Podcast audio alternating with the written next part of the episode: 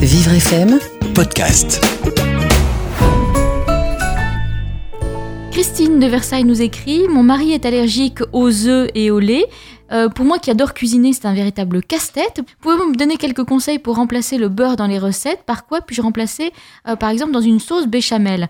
Valérie Cupillard, vous êtes consultante et auteur de livres de cuisine. Qu'est-ce qu'on peut conseiller à Christine?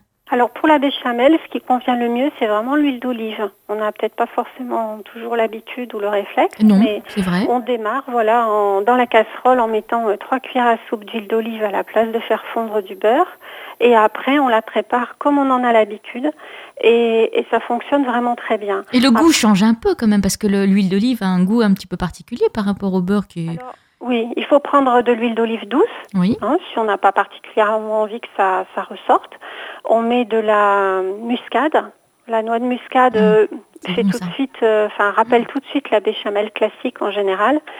Donc euh, ça se marie assez bien. Après il y a, euh, de enfin on, on peut faire aussi la béchamel avec de la purée d'amande parce que c'est celle qui est la plus douce.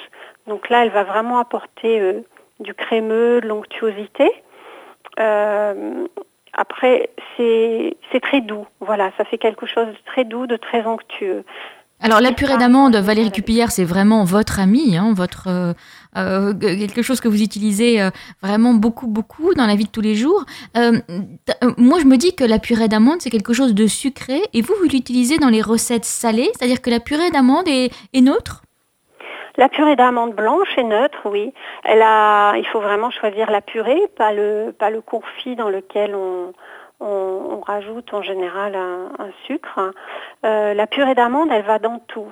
Ça peut être, après, c'est aussi, euh, comment dire, euh, on peut très bien utiliser la purée de noix de cajou, mais elle est déjà plus, Elle est salée, plus plus marquée. salée. Mhm. Ça a un côté un peu plus salé, voilà. Mais c'est très bon dans une béchamel. Ça dépend avec quoi on va le marier. Si on veut mettre euh, nappé, euh, je sais pas, sur des épinards, par exemple, purée de noix de cajou ira très bien.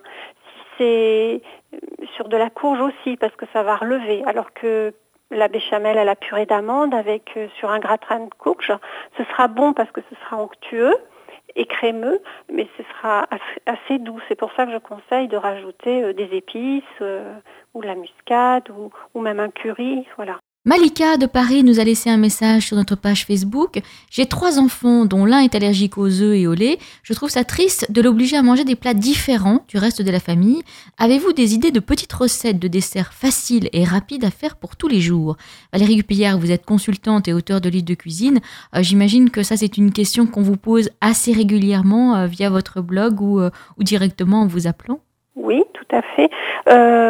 C'est vrai que en étant allergique aux œufs et au lait, il reste encore euh, beaucoup, beaucoup de pistes de desserts à exploiter et qui peuvent être euh, très gourmandes pour toute la famille. Alors il faut penser par exemple à, à traduire ou enfin à multiplier les recettes de crumble. hein. C'est les crumbles, on peut en faire toute l'année avec les différents fruits de saison. Il suffit de faire une compote et puis dessus d'avoir euh, un petit appareil qui va s'émietter, qui peut être à base de poudre de noisette ou de poudre d'amande ou, ou de flocons de céréales euh, ou de biscuits écrasés en fait. Voilà. On peut aussi, euh, il y a les flans, les flans euh, que l'on peut faire maison à la gare-à-gare. Un par flan, exemple. un flan sans œufs et sans lait? Oui, tout à fait. Oh. Là, on va utiliser un lait végétal, euh, un lait d'avoine, un lait de noisette, un lait de châtaigne. Euh, et puis, on va le faire épaissir grâce à l'agar-agar, qui est une petite poudre fine à base d'algues rouges et qui est neutre au niveau du goût. Et on va pouvoir faire comme ça des panna cotta, des flans. Et, ça peut se préparer euh, à l'avance, donc euh, c'est assez pratique. On peut les mettre dans des petits pots en verre avec couvercle et puis que toute la famille puisse euh, se servir.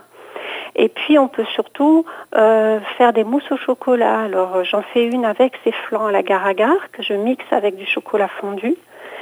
Et après, Alors une mousse au, frais- chocolat sans œufs, alors là moi c'est ça reste très mystérieux pour moi là.